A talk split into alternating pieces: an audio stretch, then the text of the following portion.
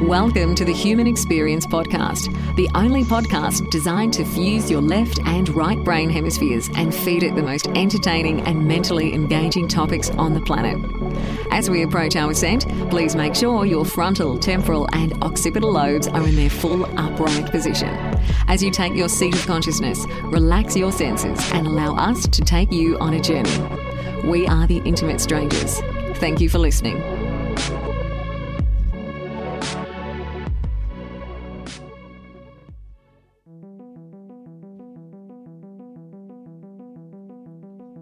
Ladies and gentlemen, welcome.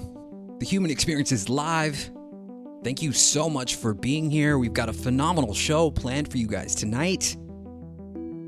If you're looking for everywhere we are live and our full network, all of our links, if you have not joined the mailing list yet, or if you would like to support this show, which we always appreciate, of course, just go to allmylinks.com slash thehumanxp. Tonight, we are going to be talking about medicinal mycology, mushrooms. We're going to be discussing various aspects of the Kundalini awakening process. And Before we start the show, though, just want to take a moment to thank the team behind the scenes that helped me stay glued together, to be honest. Paula, Tripped, Andrew, Casey, Summer, Dreamhowl, Angel, Thank you guys so very much. I appreciate each and every one of you so, so much. Not sure where I would be without you guys. With that aside, please sit back, grab a drink, and enjoy this conversation. The human experience in session. My name is Xavier Katana. My guest for tonight is Mr. Clinton Ginn. Clint is an entrepreneur, mushroom farmer, and mycology lab tech. He is the director of a commercial spawn and research laboratory. Clint acquired his degree in psychology from Arizona State University, and he worked as a counselor with at risk youth, which, after six years, convinced him of the futility of the current paradigm of mental health care. He went on to become a medicinal mycologist in 2009 and has spent more than 10 years using what he learned to remedy some of the pain he witnessed in the mental health fields. Clint, it's a pleasure. Welcome to HXP. Hi, Xavier. Uh, thanks for having me. It's a pleasure to be here. So, Clint, I mean, you've got some really amazing, you've got an amazing story and an amazing beard, which I've got on the screen that people can see. Um, let's, I mean, the world seems like it's in complete chaos right now, but let's, let's talk a little bit about your history, how you got to where you are, um, your experience with uh, psychology, and you know what was the turning point for you that turned the corner, and how did you get into medicinal mycology specifically, please?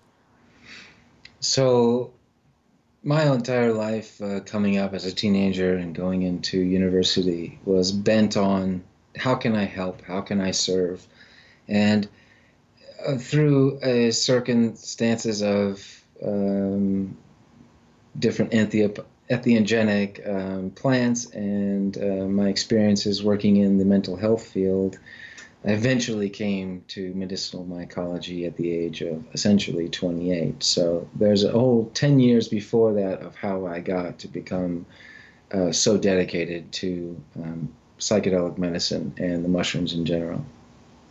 Mm-hmm. Okay, and so what what were some of the things that you were seeing in the mental health field with Western medicine where you felt like, okay, this is this is wrong? You know, what where did you how did you feel? You know, how did you start to perceive that with the work that you were doing, the people that you were working with? Who were you? You were working with kids, right?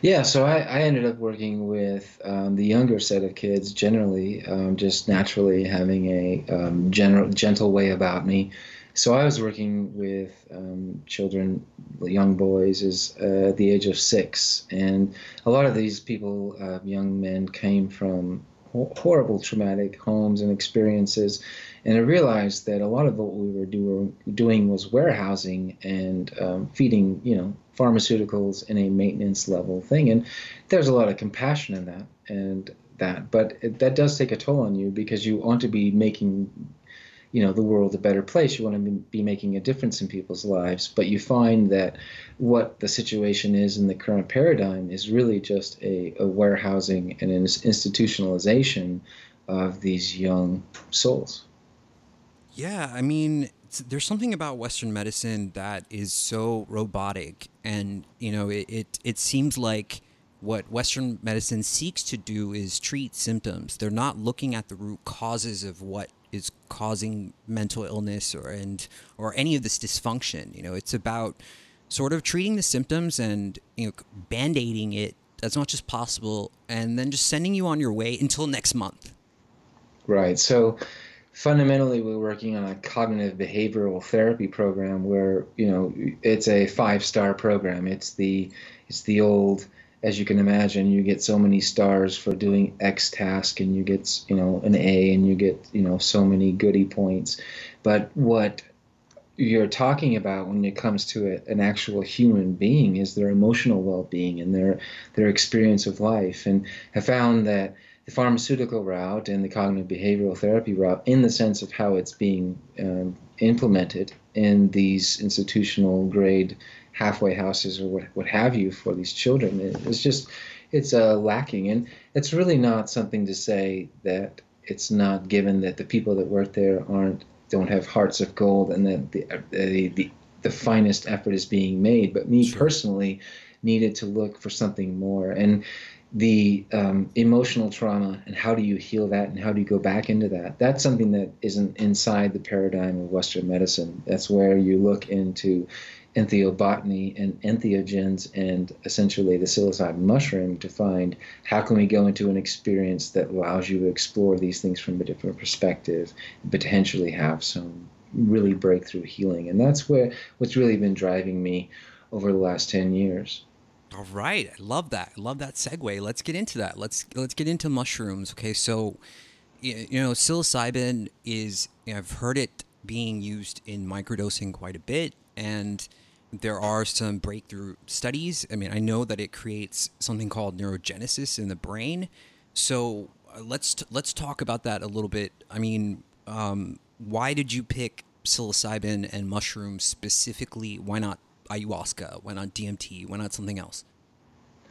Well, the beauty of psilocybin is that it is uh, a very low cost option and very amenable to an average person growing their own medicine. It doesn't require an admixture, it doesn't require a laboratory.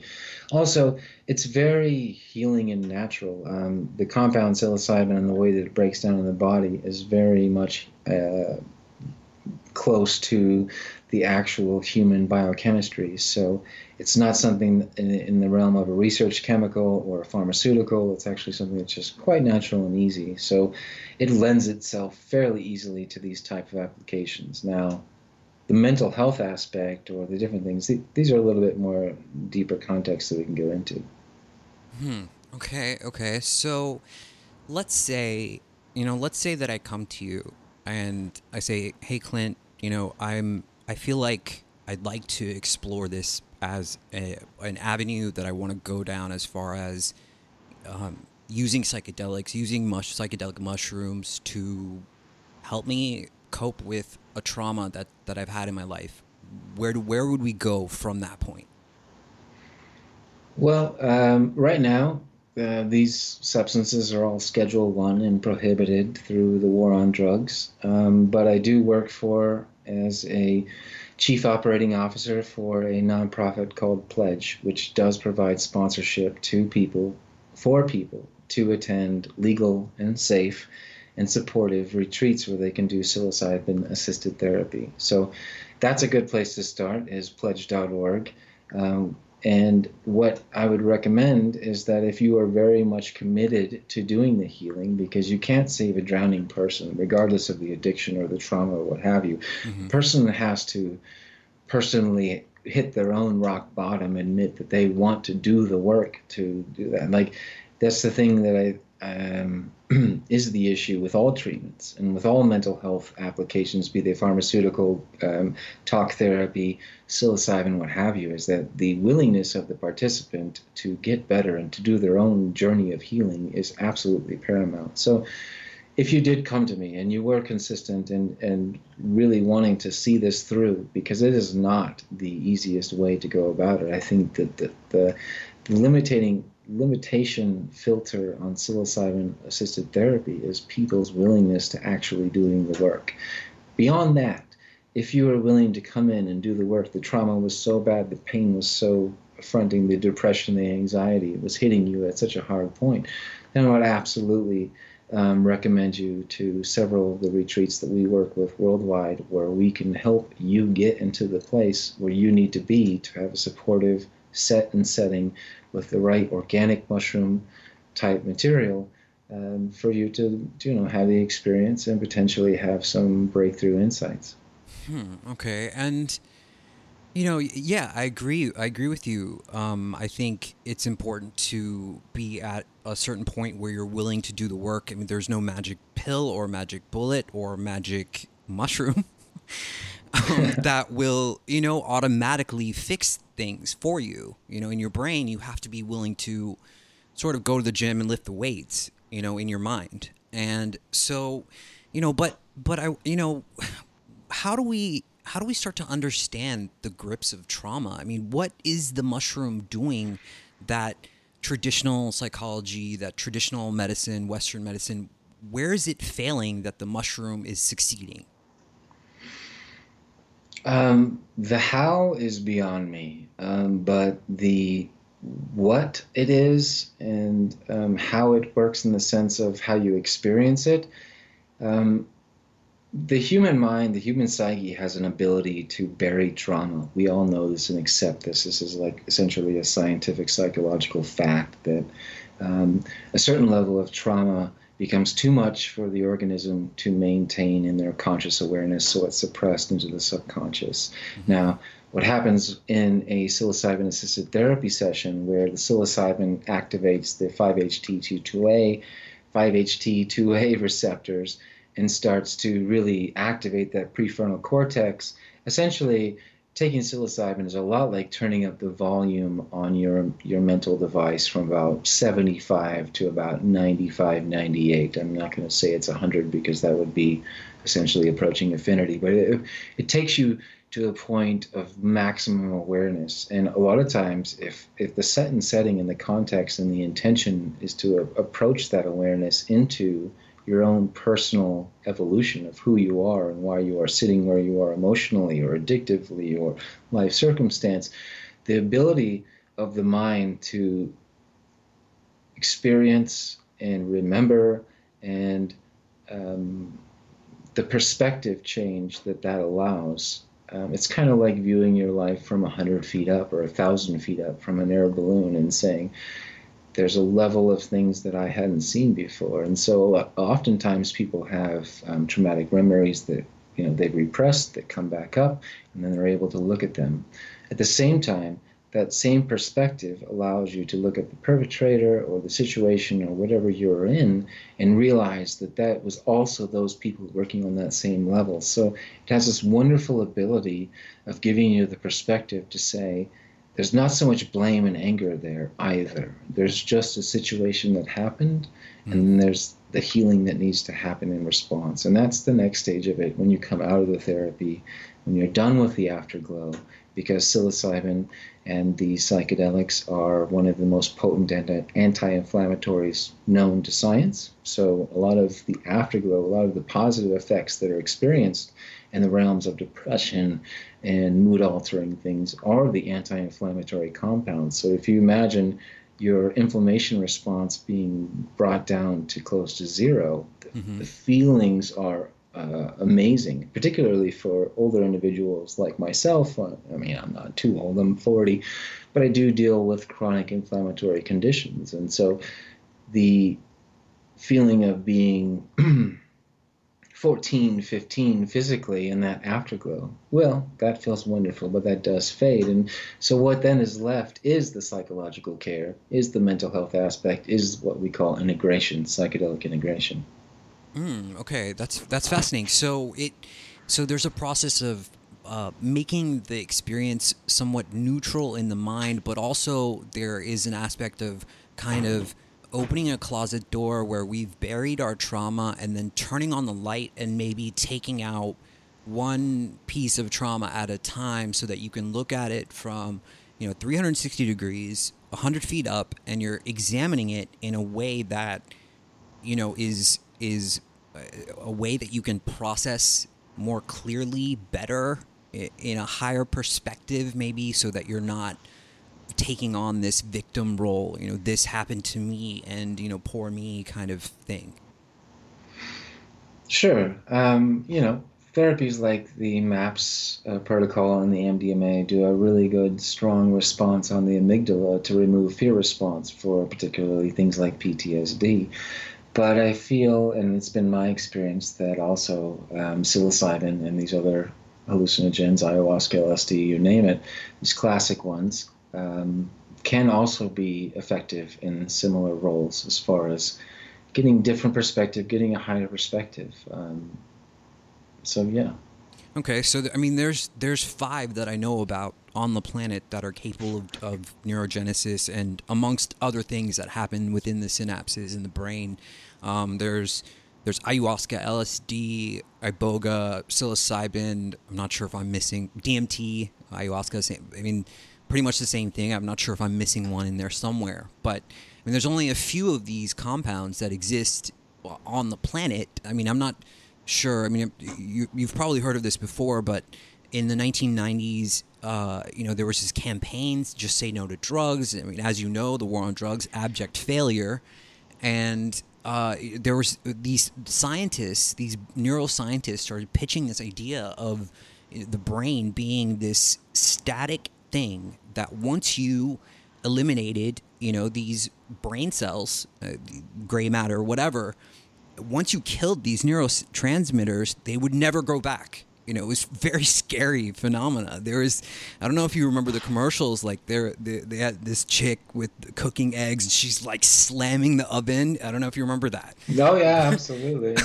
but, uh, I had police officers in my classroom, you know, um, with the DARE program and all of that, scaring right. us. You know, wearing their full gear with you know weapons, and it's very intimidating, and it's it's very inappropriate to have an armed officer in your classroom. I don't care what the context is, but yes, absolutely.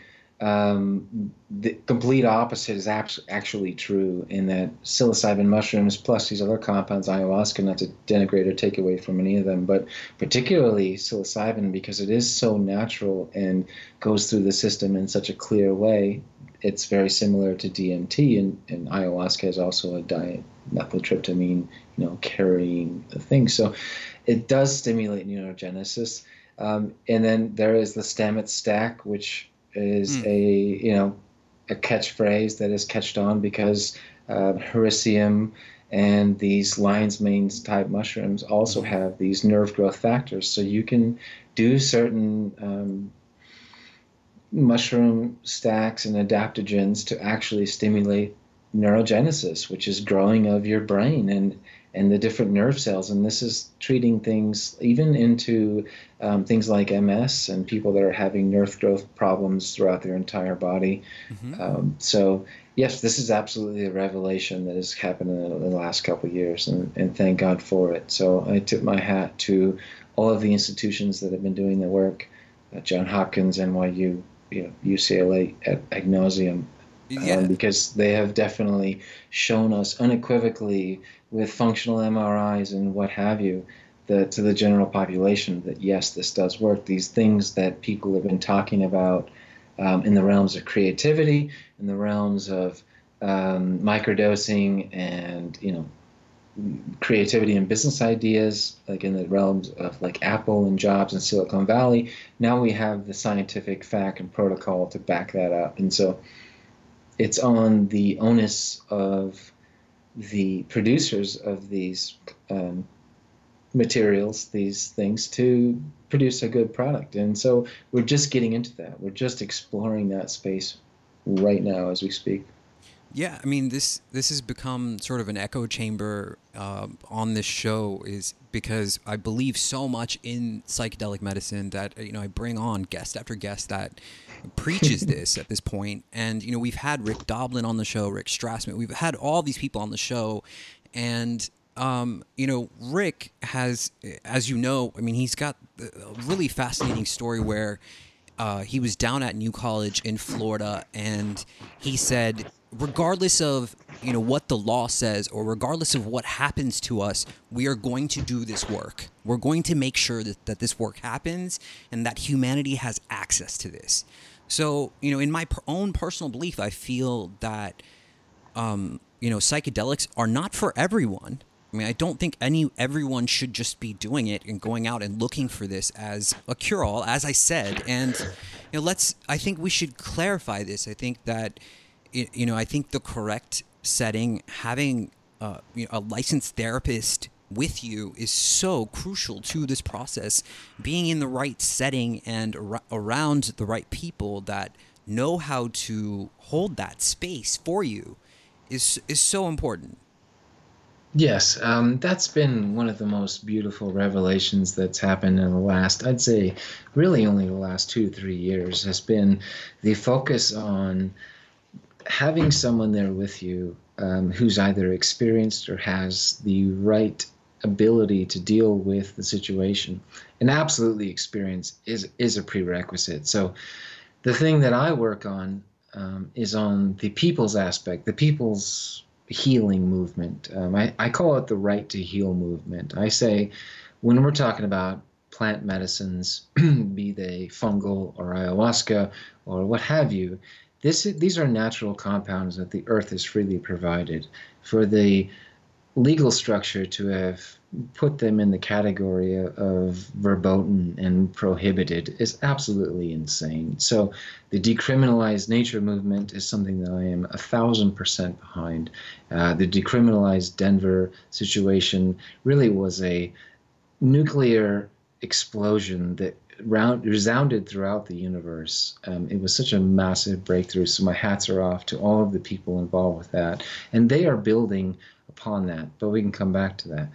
The issue is that these things are natural and something that, um, as Terence McKenna would say, are something that has been in our diet for as long as humans have been on this planet. Yeah. And to re- and it's something that uh, really, when you talk into microdosing, when you talk into the psychedelic experience of going deeper, and as we know, as being experienced, there are different levels of how you can use this. So, the lab coat medicalization model of psychedelic therapy is absolutely beautiful and warranted, and they are paving the road for the regular human common person to have access. But what I and others are very much considered, eh, you know, concerned with is the ability for people to have low cost access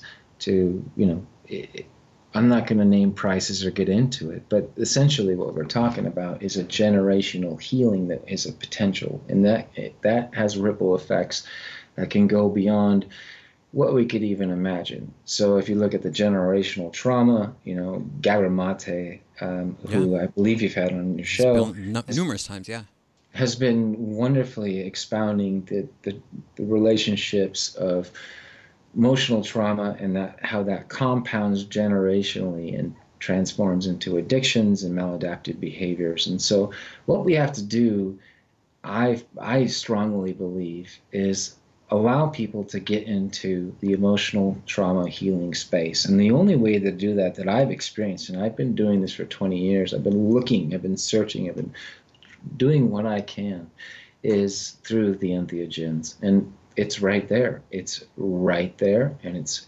free. Nature provides it lovingly and beautifully. It does need to be curated uh, as much as I am for people having open access and then living their lives and going to festivals and enjoying themselves, that's absolutely a part of the beautiful existence that we live. Mm-hmm. There is a therapeutic aspect where it does need to be tightly controlled, and if do and so as much as we need licensed social workers and PhDs to be working with the hardest of the hard cases, we also need open access to where people can go, where people have that right vision. I mean, there is not a degree program. I know that they do exist and they are being built right now, but this is a paradigm that is a people's healing movement. And so, if you have a quote unquote grandmotherly way about you and you are able to deal and process and sit with someone, then you are qualified to be doing psilocybin assisted therapy to a certain degree with a certain amount of training, with a certain amount of experience. Yeah, I mean, there was a guest that we had on the show, and he he i mean one of his quotes is as as long as nature is illegal humans will never be free i could not agree more than that um, Clint, I, I want to switch gears a little bit. I mean, in the in the title for this show, I put Kundalini Awakening, and I I want to talk about this because in my in my own personal experience, this is something that I um, I would say suffered from. I think you would have a different perspective, but. Uh, you know, I I did have a spontaneous Kundalini awakening in my 20s. I'm in my 30s now, and so I mean, it was it was it it changed the trajectory of my life forever. I mean, I can feel it now, sort of resonating in my back, and I mean, it opened these channels that I never even knew really existed. I was just, you know, sort of meditating quite a bit. And so this is something that you list like sort of in your bio. It's a feature. It's listed there. So I want to I want to cover it. You know, I want to cover kundalini um, you have a different perspective, right? So, what you know, why don't you tell us? Why don't you share about your perspective on Kundalini? Yeah, thank you. I mean, it's something that happened to me when I was 23 years old. I am 39 now.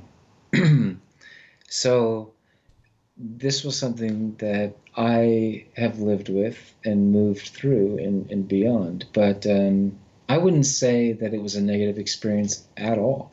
So I was absolutely looking for um, a Kundalini awakening. I had only been studying yoga and meditation for about four to six months when it happened.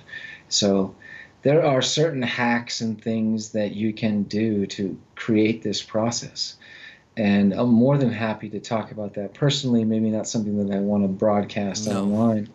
But um, the experience itself, um, as far as raising your Kundalini energy through your crown chakra and, and dispelling all disbelief that you possibly had about the potential of this human experience, is something that I would never give back, regardless of um, whatever else happened. So, you know, to be fair, I felt like a flower blooming in the desert because, as a, as a matter of fact, this occurred in a a strip mall in Mesa, Arizona, which is the East Valley of Phoenix, which is essentially a strip mall after strip mall. And it's dusty and it's hot, and it's not exactly like the most aesthetic little beatific mountainside that you would imagine is happening. So when I looked around and I looked to my community, there was no community.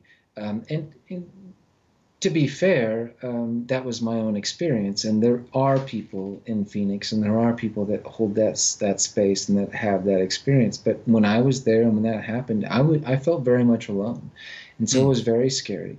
And given that I was born in a Western philosophical context, in the sense of the Judeo-Christian religion, I did go through a sense of megalomania. I thought like, well, well, here we are. This is enlightenment, and I guess I'm like, mm, you know, the the new coming, which was hilarious, you know, in retrospect. But for about a couple weeks there, I really had to deal and grapple with that, and so that brings me to you know where I come at this point at the age of almost 40, looking at the teachings of Alan Watts or Ram Dass or Krishnamurti or all these beautiful teachers that are all available to us at any time.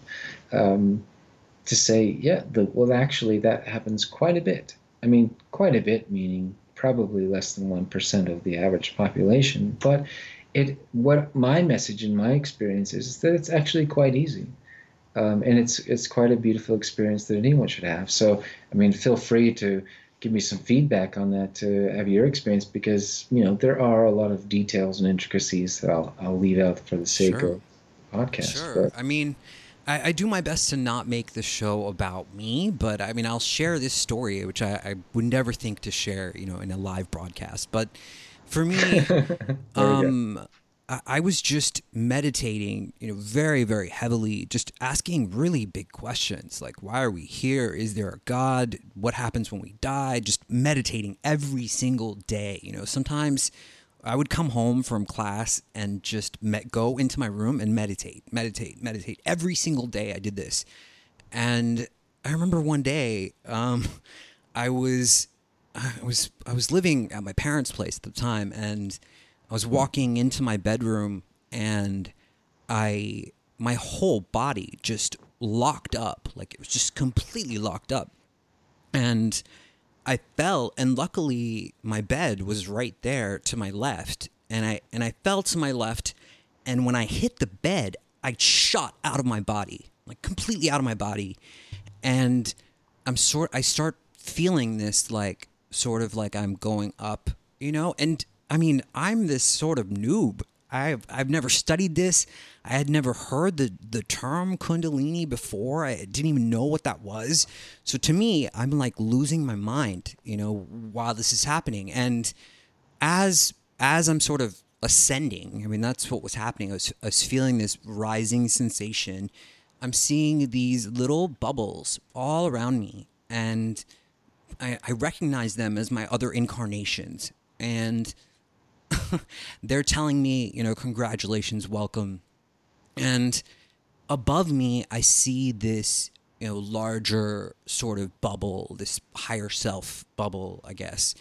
And and I eventually you know, sort of rise all the way up until I merge into the bubble, and it starts showing me these different visions. I'm seeing like this geometry in my mind, and uh, it was bananas in my experience. And one of the things that it, it showed me was I don't I, we won't go there, but you know, for me it was it was pretty traumatizing just because I didn't know how to process any of that. And you know, there was no literature online at the time. There was nothing I didn't have any frame of reference of okay, like this is what happened to you, so this is what you should look for. I just thought I was going insane. So, you know, it took me a long time just to get to a point where I understood what was going on. And, you know, so it, it I think, you know, I meet a lot of people in my line of work and just running this show. And I think maybe I've met, you know, 11 or 12 people, not even that, that say that they, you know, their Kundalini is awake and they have had a you know either a spontaneous or purposeful awakening. Yeah. Um, wow, that's beautiful. Um, and yes, um, it is quite rare, and that is the question that I've always asked myself: is that if it's so spontaneous, um, and for me, um, I wouldn't say, I mean, easy is such a catch all phrase. Uh, I had started meditating at the age of 13 under, under the, the direction of my stepfather, and he had a guru. And I was listening to the Grateful Dead at the age of eight, so that had a huge influence. I joke, but you know, uh, I had prepared myself and always looked in that realm of way things would go. And I'd read Autobiography of a Yogi, and that influenced me as a young man, and all of these things.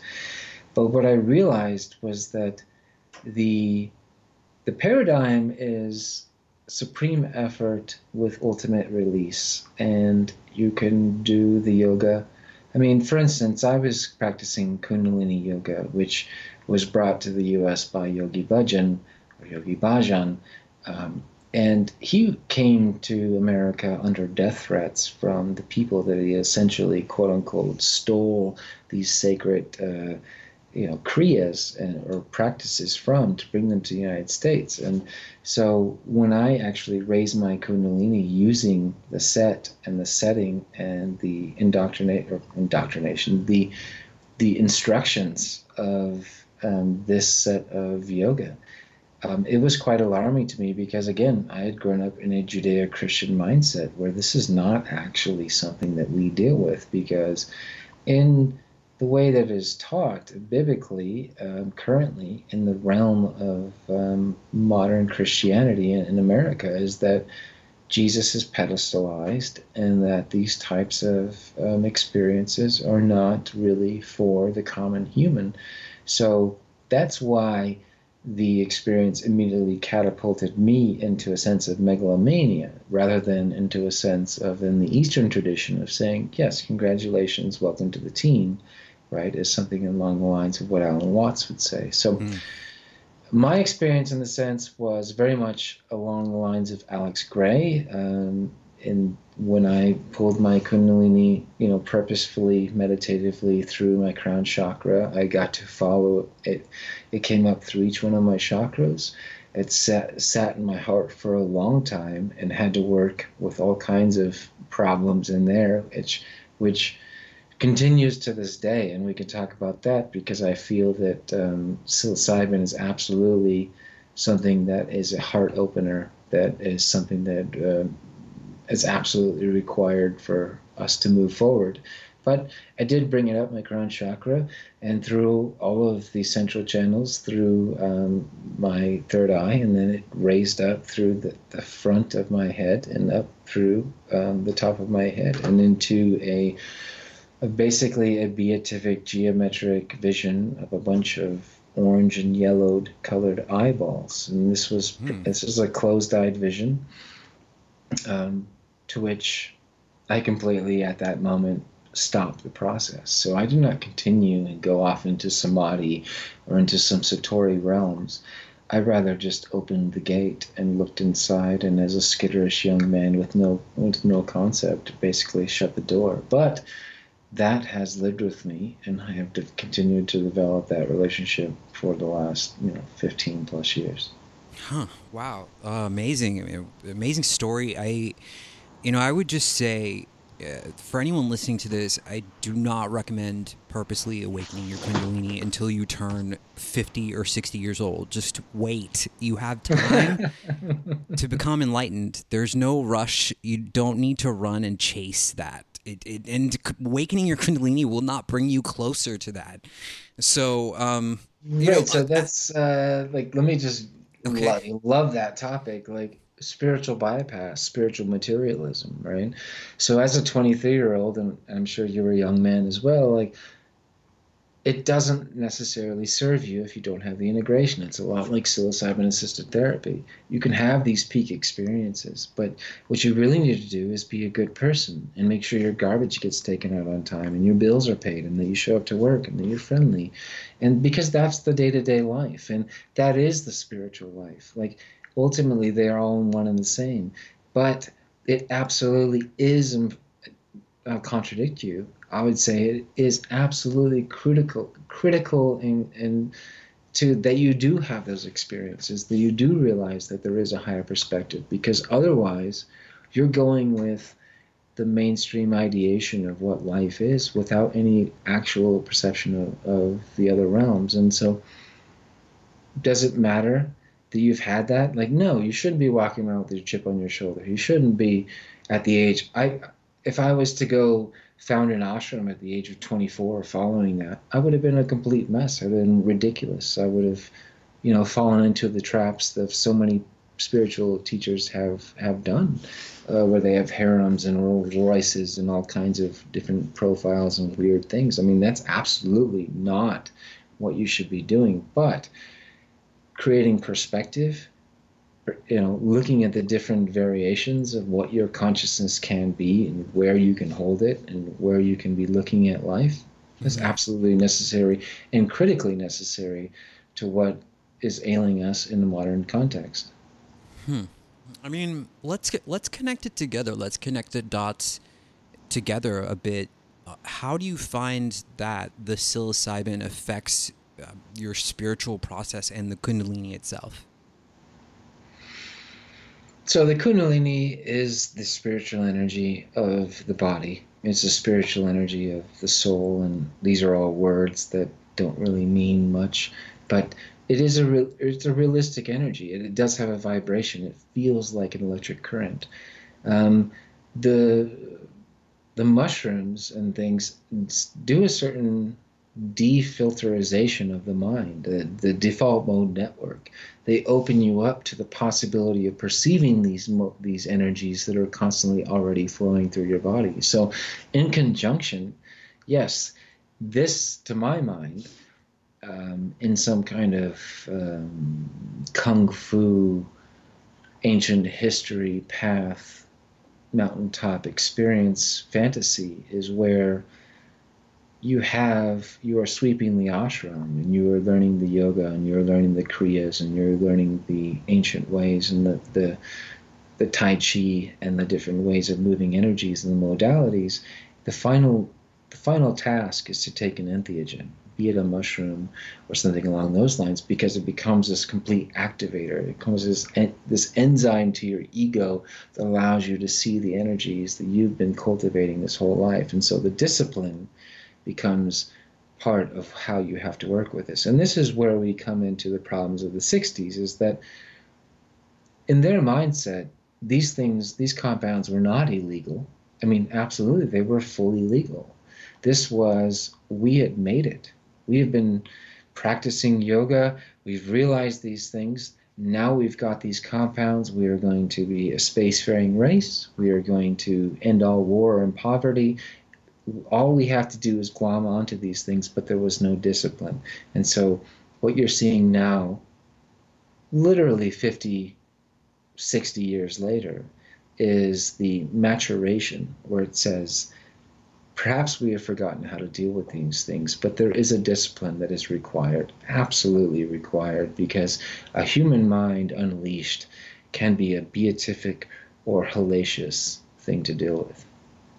Okay, okay. I mean, uh, I I know I know my audience, and so I just want to say I just want to say for anyone out there listening to this and thinking, you know, you're gonna combine psilocybin and then try to have a Kundalini awakening.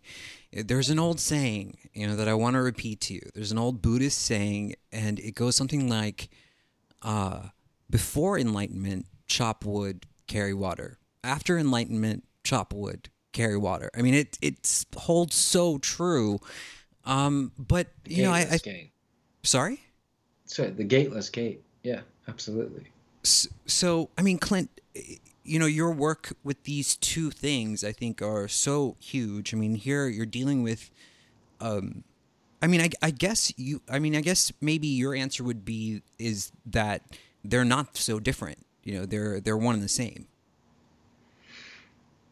yeah, they they collaborate, and that's something that um, I've been looking. There's a synergy there. There's a synergy to spiritual evolution, and there's a synergy with entheogenic plants, and there's a synergy with the human experience and the plant experience, the fungal experience. That can be created. I mean, everyone from for the last few years, and I hesitate to get into this, but they have spoken that psilocybin has a voice and there is a communication that occurs in that space. And so we are talking about synergies and we are talking about discipline and guidance and how do you use these things in a in a social context that is beneficial, right? Because one thing that the 60s taught us is that you can throw a compound like LSD into the mix and it will almost completely obliterate the standards of what was, you know, conservatively progressing. Now, what we're looking at here in essentially the third wave of psychedelic revolution is, you know, a maturation of how does it, how does it bind into, how does it collaborate, how does it coalesce into, and not to be careful to bring it into a macro capitalist model of feel good and don't worry about the future, right? We don't want that Huxleyan future, but what we do want is the people's version of healing, recognizing the trauma and using these compounds and the disciplines of alternative medicine into something that's, you know, really integrated into a holistic lifestyle. Hmm. Yeah. Okay, I mean, it's definitely an interesting perspective, and you know, I think I think some purists would say you know you either have kundalini or you have you know, psychedelics but you don't mix the two you know and and so it's it's interesting to hear you know a combination of those two things and especially since this is your profession and this is what you do um, especially in regards to healing trauma and and working with people who are seeking to heal trauma um, so, Clint, we've got about 17 minutes, give or take. It, I mean, the world is in pandemonium. It seems it there's it's so chaotic. Everyone is operating on fear, and you know, I, I just is there a way we can wrap this together? This conversation, this beautiful conversation we've had. Is, is there a way that we can wrap this together somehow to those people that are listening to us tonight, right now, and you know, something that we can offer to them in the midst of what looks like the beginning of something that is going to change our society for a very, very long time? Uh, well, obviously, you're speaking about the current pandemic of the coronavirus. Um, and, you know, these things are going to happen. There was a SARS outbreak in 2003, and it seems to be escalating one of the things that um, seems to be effective is, um, you know, for boosting the immune system is medicinal mushrooms, and that's something that I've been working my entire life on, or sorry, entire life, but it feels like such uh, for the last ten years. So, not necessarily the psilocybin mushrooms or any of those classic psychedelics, getting totally away from that, but rather boosting the human immune system through the natural um, pharmaceutical factories that are Basidiocarps uh, medicinal mushrooms. You mean like lion's mane, stuff like that? Yes, reishi, chaga, even something as simple as shiitake. I mean, you can buy shiitake at your, your local market, and it has some of the most immune stimulating boosting compounds that we are working with. Uh, I was working with a company recently, and we were uh, having amazing results just dealing with shiitake as far as battling cancer, as far as uh, immune response, and all of these things. And if you go to Japan or uh, China, these places, particularly Japan, um, they will treat you with any kind of immunological or cancer disease, particularly first and foremost with these compounds that are pharmaceutically extracted from medicinal mushrooms. So, we in the West, in America, and in Europe have a lot to learn from that uh, medicinal mushroom aspect. So, traditional Chinese medicine has brought us to that. Um, there's a lot of aspects of traditional Chinese medicine that we probably should let go of, and as far as poaching and these different uh, aspects, but clearly the realm of mycology, which is its own kingdom. I mean, to call me a mycologist is like to call me a botanist, is to say who's someone who studies plants. We have a, a, a complete kingdom of things that needs to be explored, and um, there's absolutely a, a a wealth of young mycologists that are burgeoning in North America with entrepreneurial businesses, with creating realistic medicines and extractions that you should look into. I mean, in your local area, I can almost guarantee you there's someone struggling to bring you the best medicine that the mushroom kingdom can provide. So look at I just encourage your listeners to look into, you know, what's locally sourced, what's grown organically. There's something beautiful about the way that these exotic mushrooms and medicinal mushrooms are grown that requires the highest standards. So yes, these young people who are working out of greenhouses and sheds can't ex- exactly afford organic certification and all of these things, but the mushroom makes sure that you provide that or it will not grow. So a lot of times what you're getting at your local farmers market is the best medicine you could possibly take for any type of virus, bacterial issue that you could actually bring. Very nice, very nice. So, is there a specific stack uh, or um, different species that you would recommend to the listeners, like th- that they can order? Uh, no, actually, I'm not going to go there. Um, you know, um, I'd advise everyone to do their own due diligence. Um, there is a particular compounds and things in the fungal medicine. I would say the freshest, the best. So go to your local farmers market. If you're worried about coronavirus, go to your local farmer's market, buy some lion's mane, some shiitake, some reishi, or some local tinctures, and, and find it online.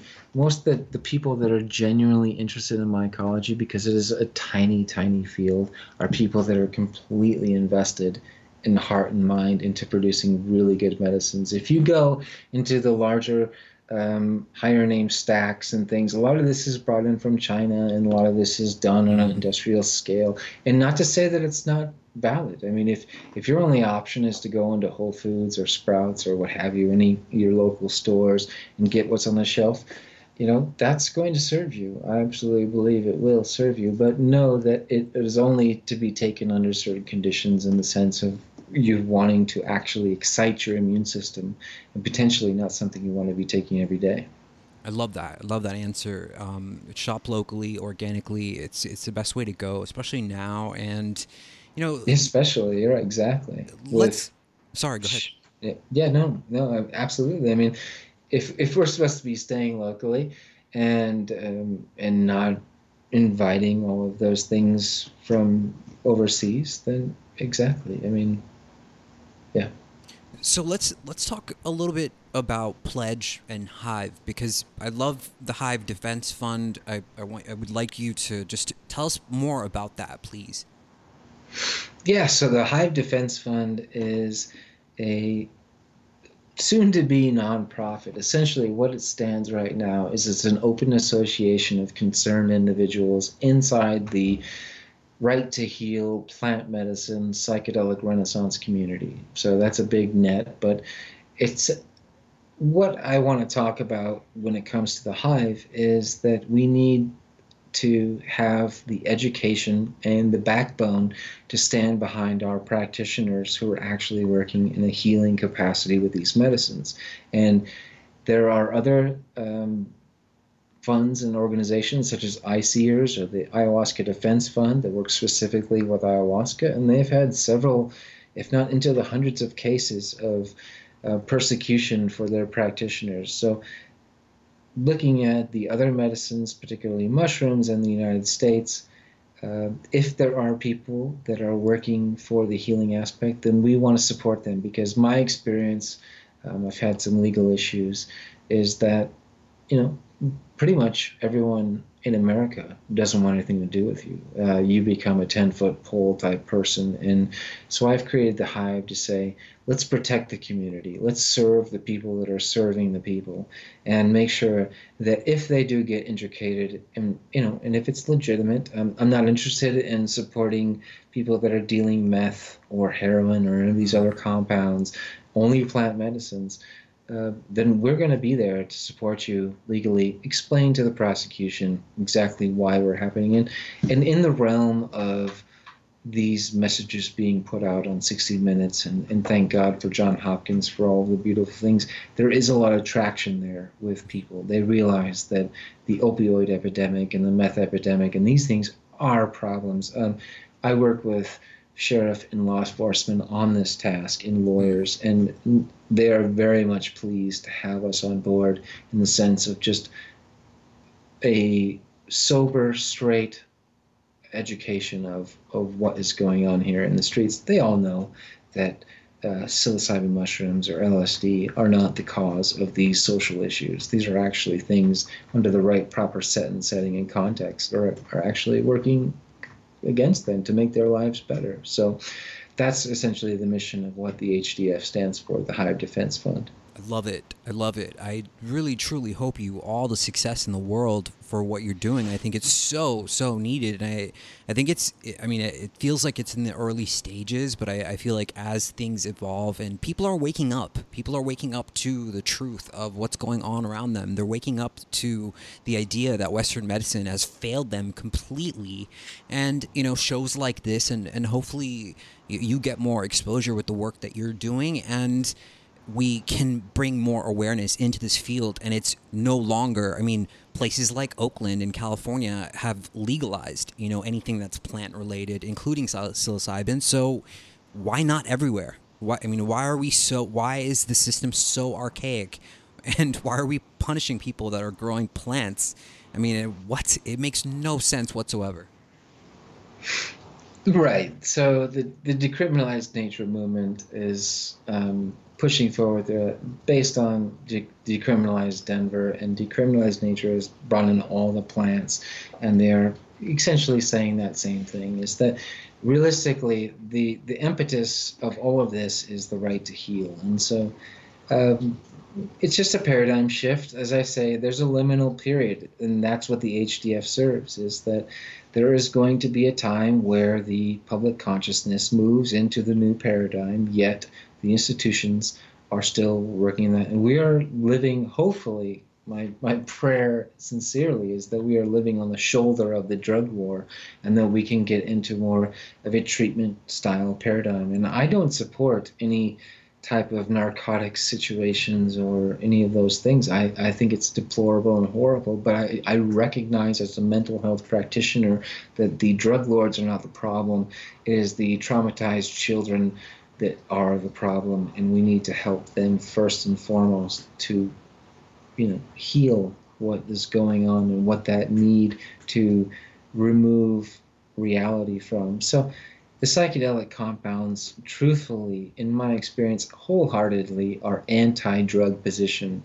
They fulfill the neurotransmitters in a way they put they positively put into those receptors without the dopamine, dopaminergic effects and all of these addictive behaviors and they can do wonders microdosing macrodosing the cognitive behavioral therapy the talk therapy that exists after the fact is is absolutely nothing short of revolutionary to what we can be doing. So that's actually a huge threat to yeah. the current paradigm of pharmaceutical and provide and things. So it's going to be a long, um, long journey, and so that's why.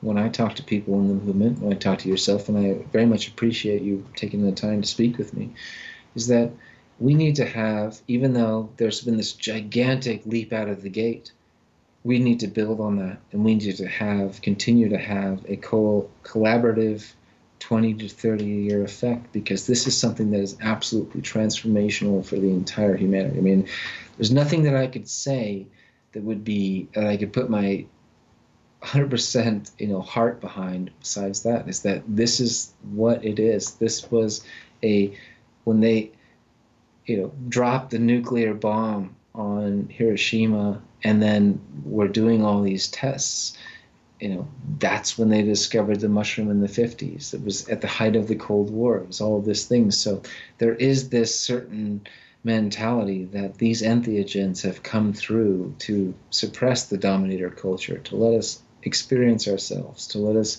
heal from some of the generational trauma from World War, World, you know, World War One, World War Two.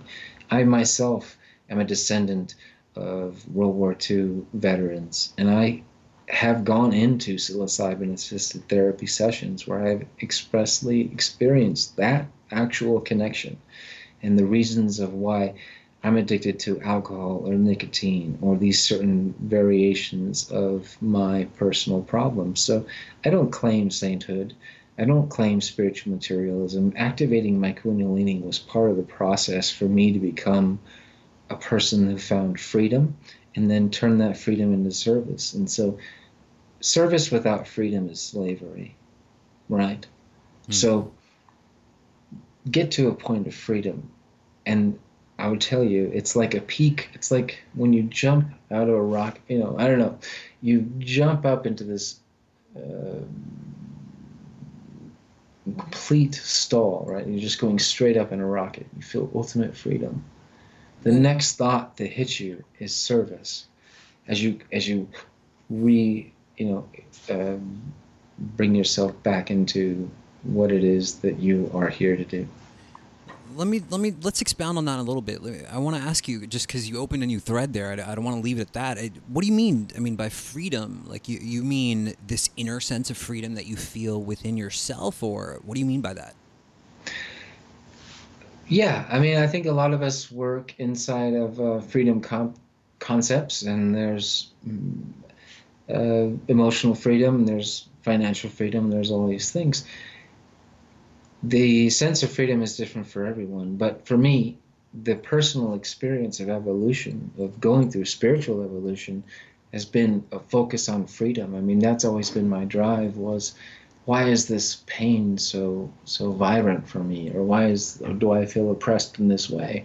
And if I could just be free from that, then I would be able to decide a different path. And my own experience is that when I did achieve that freedom, the first thing I wanted to do was turn around and provide service. So I, maybe I'm repeating myself, but I think it's individual.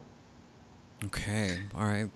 Um, Clint, I mean, I love this conversation. Is is there is there something that we should have covered? Uh, something that I should have asked you about that I didn't ask you about that you'd like to talk about tonight?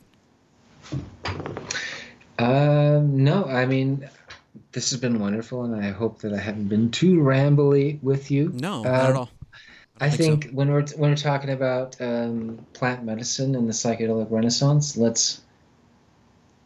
One thing that I have been contemplating is the role that psychedelics have played in all of these traditional movements from the 60s forward. So if you're talking about civil rights movement, the LGBTQ movement, environmentalism, the anti-war, feminism, I question whether or not um, there hasn't been some entheogenic presence in all of those movements in that level of awareness. And I don't want to like uh, go to go to the stake on that one per se, but I think that it's time for the psychedelic plants to be you know, liberated, to be decriminalized, to allow people to heal, and that uh, the dominator culture that has come across, you know, crossed oceans and continents to be here has found the backboard in the mountains of central Mexico, in the jungles of Peru, on the New World, of these psychedelic compounds that say, hey,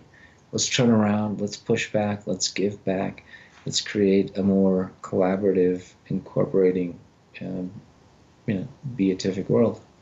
Clint, what a conversation. This was amazing. I, I, loved it. I love your words. I love the, the warmness in your voice. I love your beard. I love what you're doing.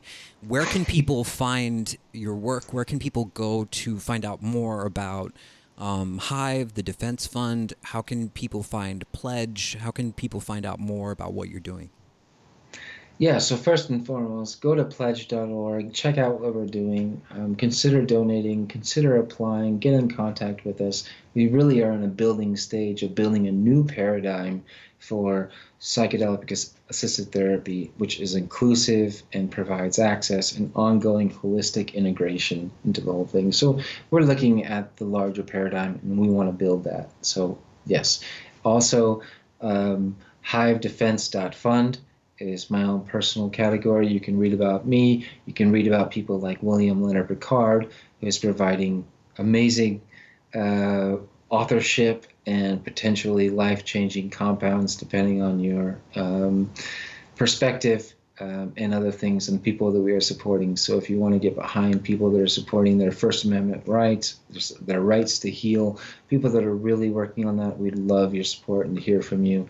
And uh, we're looking to build teams and all this stuff is just as we go. We are putting one step in front of the other because this is a brand new paradigm.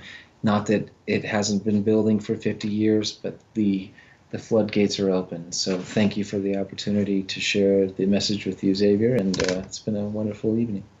Perfect.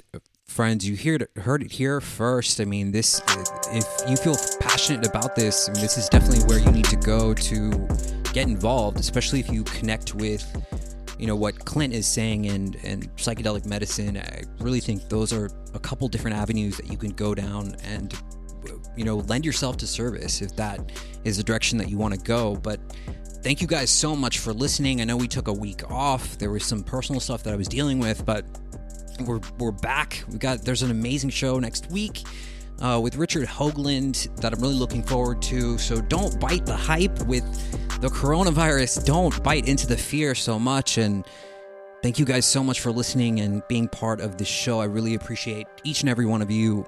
Good night.